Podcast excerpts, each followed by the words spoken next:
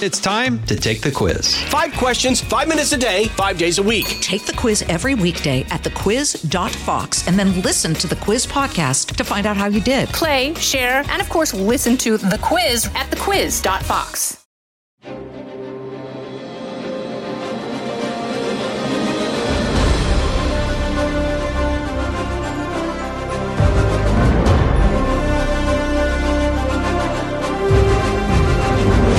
Fox News Podcast presents Bret Baier's All Star Panel. America's got to be in the lead if you want to deal with these threats. We're going to lead. The mourning is over, the Shiva is done.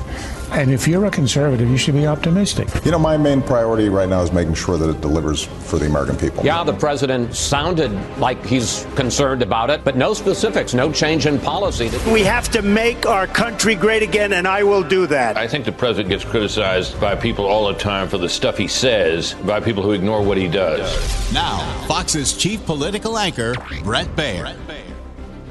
Senate lawmakers voted last week to approve a short term increase or extension to the federal debt ceiling, essentially punting it to December. Finally, at least temporarily, ending the standoff on Capitol Hill again until December, the next fiscal cliff.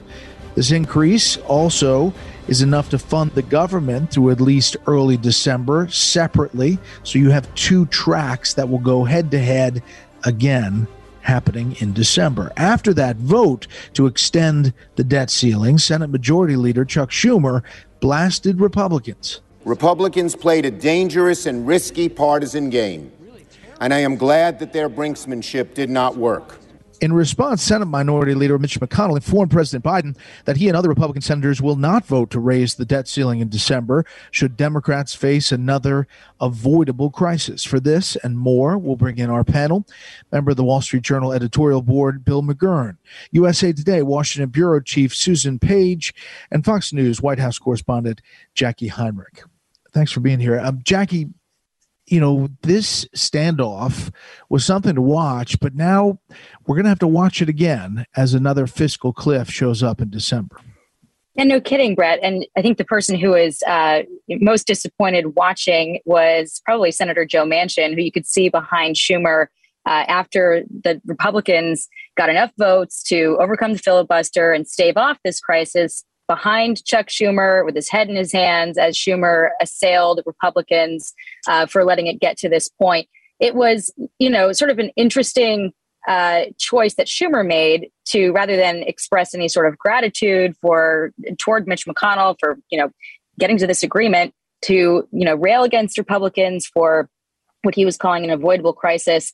Uh, the whole reason that uh, Republicans ended up sort of backing off their initial pledge not to help Democrats in aiding, raising the debt ceiling was because there was a threat that there might be a change to the filibuster if they obstructed this. And McConnell was talking to Manchin, he was talking to Sinema, and you know, saying, "Look, we're we will get this done for you guys. You say you needed more time to do reconciliation. This allows you more time, uh, but I'm not going to help you again." And he said as much in his letter to the president. Uh, pretty angry at that whole display. Susan, um, it was an interesting display from from Senator Schumer, and obviously this is all politics and kind of setting up the next battle. Um, but it is such a slim majority that you know one misstep. I don't think Senator Manchin's going to step over and become a Republican. He hasn't said that, or Kyrsten Sinema, or other moderates, but it is just one person doing that, and it becomes Senate Majority Leader Mitch McConnell. Yeah, and it's perplexing because it's hard to see what Schumer gained from giving a speech hmm. with that tone. It was a moment when, not really a victory, really a very interim, temporary victory, but it was a moment, right? It was perhaps a moment to be uh, a little maybe uh, to thank the Republicans, to thank Mitch McConnell for throwing a lifeline to Democrats, even though it's a temporary one. So I think it, I, it's hard for me to see what the tactical thinking was behind giving that speech on the floor of the Senate. And it certainly has had some rep- repercussions that are not helpful for Democrats in the White House or on Capitol Hill. Bill, let, let me just talk broadly 30,000 feet about the state of the economy now. What I hear from business owners is it's tough to get people to work. What I hear, hear from families as I bounce around or talk to people, social media and other places, is it's costing more day to day, um, gas and groceries. And there's concern about inflation. Where, where do we think this is at this moment, the economy? Uh, well, Bret, I think uh, I think everyone sees this. I mean, I just went out for a bag of groceries this morning. It was sixty five dollars. You know, even my children notice that the gas pump the prices are rising. You know, if I knew if I knew where it was going, I'd be betting the market accordingly, and I'd be relaxing six months from now in Bermuda or something. You know, having amassed my millions. We don't know, but we do know that all these things like inflation that we were told would be temporary um, look like they're a little more than temporary. And it, this is these things are coming. Particularly, I'm speaking of inflation, as as the um, Congress is considering a, you know roughly five trillion in spending, and we're told it has no costs and will have no inflationary aspects. So, I do wonder about the threat to President Biden of presiding over an economy that where people feel prices are are rising and their paychecks diminishing um, and just opportunities shrinking. And uh, I think if anyone needs economic growth, I mean, all presidents need it. But Joe Biden, if he's going to get past Afghanistan, the border, COVID, and stuff, he really needs a healthy economy growing. And I, I think, unfortunately, we have nothing um, in the works at pointing in that direction. Yeah, when he came out, Jacqui, and said that unemployment rate was low and staying low, I mean, that's in part because a lot of people have left the job market.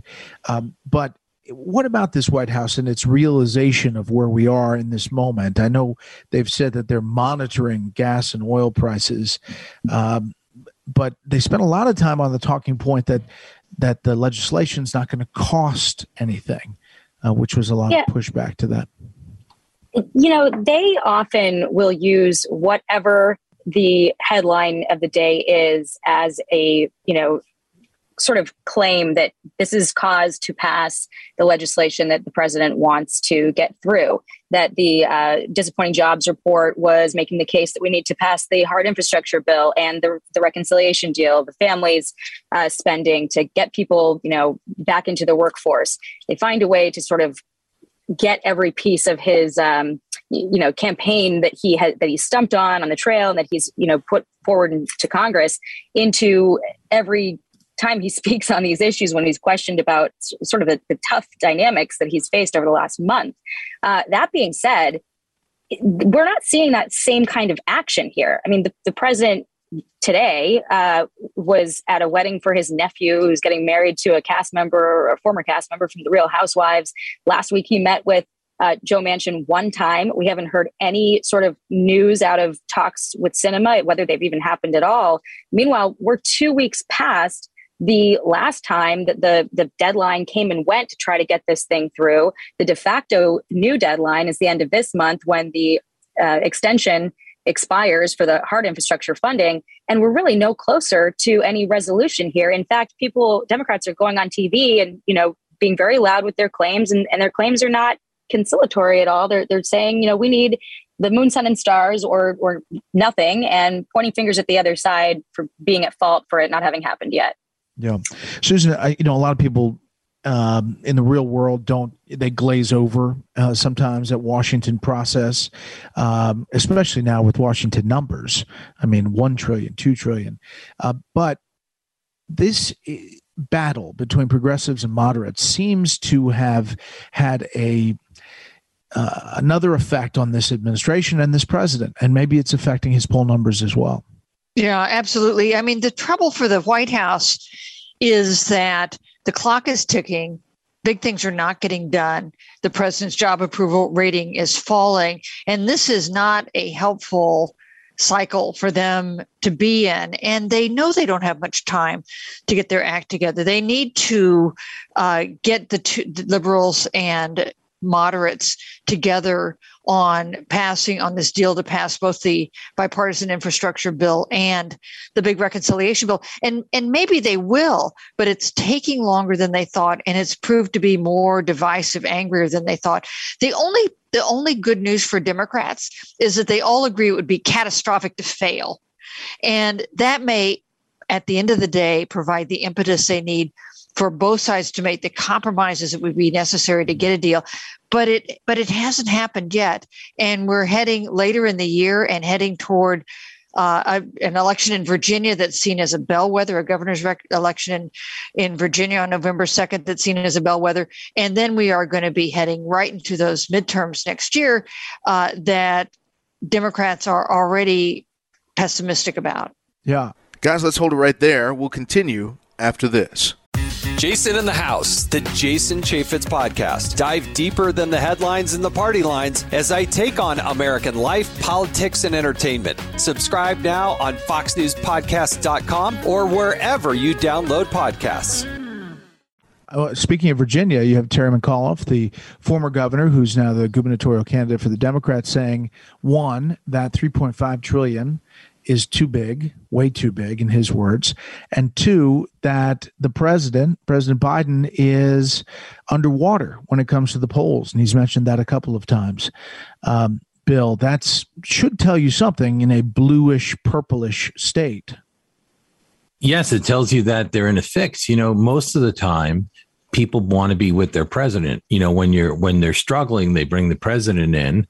It's a pretty awesome thing to have a president in to come back you and so forth. But you know, as Terry McAuliffe says, as Joe Biden drops in the polls, it's not so clear that this is a big plus for him. You know, I, am old enough when I was in the Bush White House, there was a point where his approval rating was so low, largely because of Iraq and then later um, Katrina before the surge, where we would poll things and find people are in favor of it. But then we found if President Bush were known to be in favor of it, they would oppose it. So at some points, you know, your endorsement um, can have the opposite effect. And that's the danger for a lot of Democrats now. And I think that it's not just Terry McAuliffe. Think of it if you're a, a House member in a swing district, the moderates, you know, a lot of the moderates, the difference between the moderates and the progressives is that by and large, the moderates may lose their seats as punishment for voting for this big tax and spending bill. The progressives are probably, most of them are pretty safe no matter what happens. So they're being told to take a tough vote uh, that may cost them their seats and then they have a president that's unpopular that's you know that's a really hard thing to ask them the, the more uh, President Biden sinks in the polls, the harder it is to persuade those people to come over. I mean, it, would, it was a di- very different story six months ago. Mm-hmm.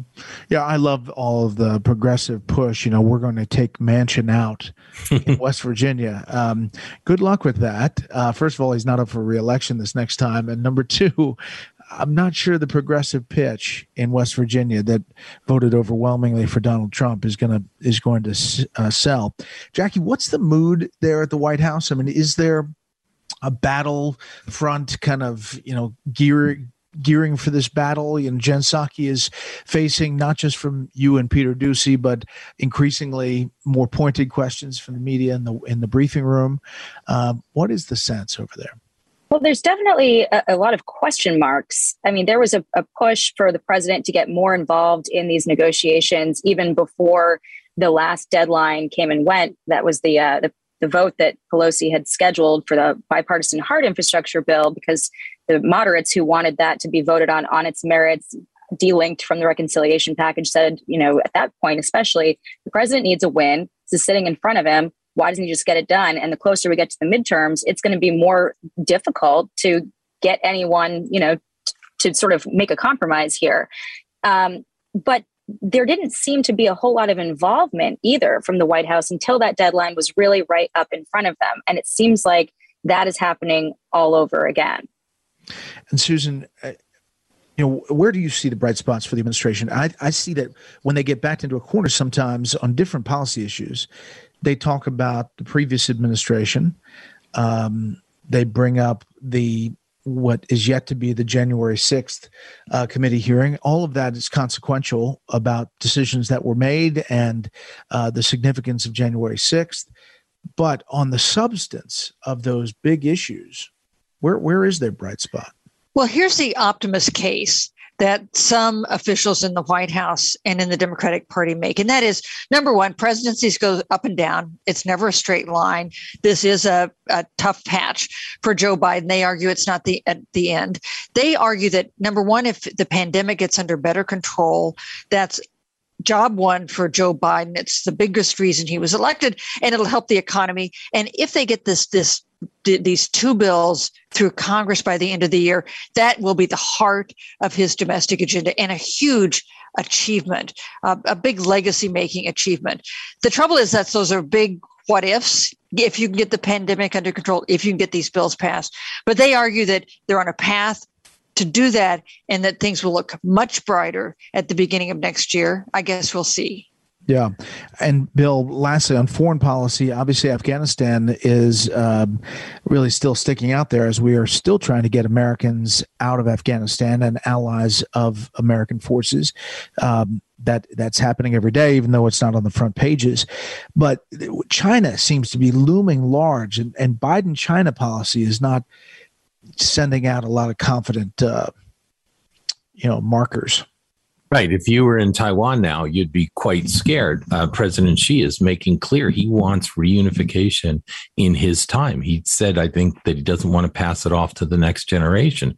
So China is going to be increasingly belligerent. You know, I think a lot of the foreign readers are reading Joe Biden. They look at Afghanistan, they look at the border, and what do they see? they see weakness you know and my question is would china be sending all those planes into taiwan airspace if we hadn't uh, if if president biden had been stronger in afghanistan or we hadn't seen the the problem at the border you know maybe but maybe not it doesn't it doesn't help him and again he's doing this um, I think Susan mentioned earlier, she's quite right that the Democrats understand if he loses the reconciliation and infrastructure bills, it's a huge political defeat. What I don't think they've appreciated is I believe if they pass these bills, that down the road it's going to hurt the economy. And that may be as big a problem, you know, uh, going into next year in the midterms as if it had been defeated. I'm not sure he's going to really benefit because I don't see any growth oriented aspect to what he's trying to do. And I don't see,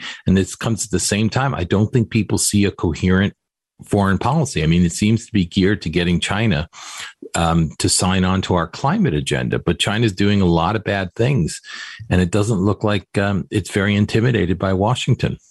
Well, we will follow it all. Uh, thank you. Here's a bit of presidential trivia and history. On October 17th, 1871, President Ulysses S. Grant suspended habeas corpus in several South Carolina counties in response to the rise of the Ku Klux Klan activities in that state.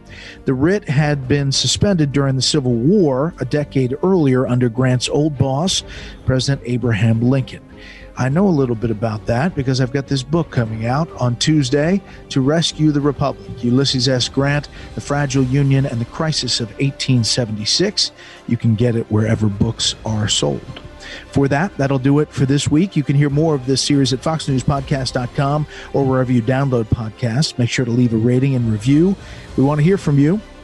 For Bill, Susan, and Jacqui, I'm Bret Baier. We'll see you next time.